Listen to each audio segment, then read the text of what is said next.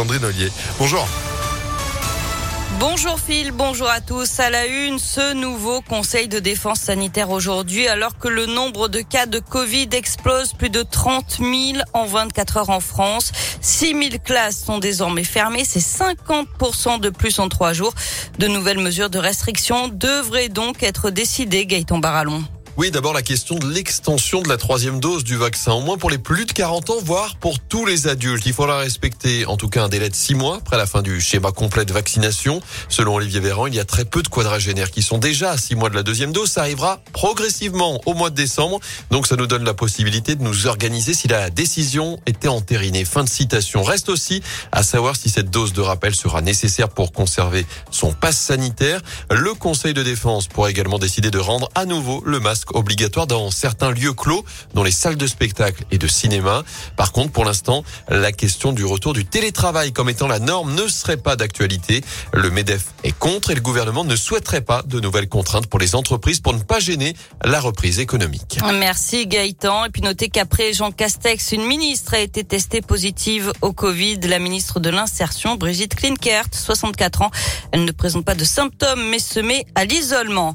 Et puis c'est dans ce contexte sanitaire que l'Agence régionale de santé annonce la fermeture de 25 lits à l'hôpital de Vienne. 25 autres vont être transférés en cause de manque de personnel soignant. Il faudrait embaucher 30 infirmiers et 30 aides-soignants. Pour autant, il n'y aura pas de fermeture de service. L'homme qui a jeté une bouteille d'eau sur Dimitri Payet dimanche soir lors du match au LOM a été condamné hier à Lyon. Il cop de six mois de prison avec, avec sursis et cinq ans d'interdiction de stade. Il devra pointer au commissariat tous les soirs des matchs de l'OL à domicile.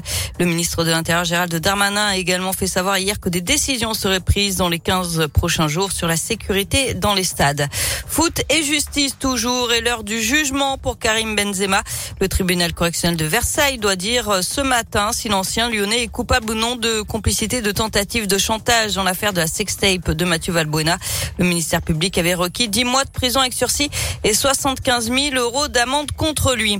Et puis en bref, terminé les terrasses chauffées. La ville de Lyon doit annoncer ce matin l'interdiction des chauffages extérieurs pour les terrasses des bars et des restaurants. Du foot avec euh, Lille qui a pris la tête de son groupe de Ligue des Champions en battant Salzbourg 1 à 0 hier soir et les Lillois qui peuvent espérer maintenant se qualifier pour les huitièmes de finale. À suivre ce soir le PSG face à Manchester City.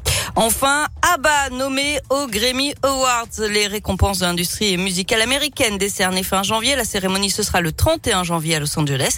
C'est une première pour le groupe suédois. ABBA concourt dans la catégorie de l'enregistrement de l'année de l'enregistrement de l'année pour ce titre.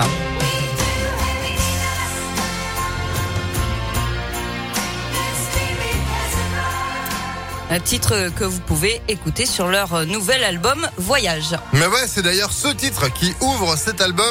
Un joli morceau de 5 minutes. I still have faith in you. Ah bah, l'album Voyage, vous l'aurez chez vous. Pourquoi? Parce qu'on vous l'offre là, dans quelques minutes. Le temps de les retrouver avec euh, Don't Shut Me Down. De dire merci beaucoup Sandrine, vous êtes de retour à 8h. À tout à l'heure. Et de faire place à la météo.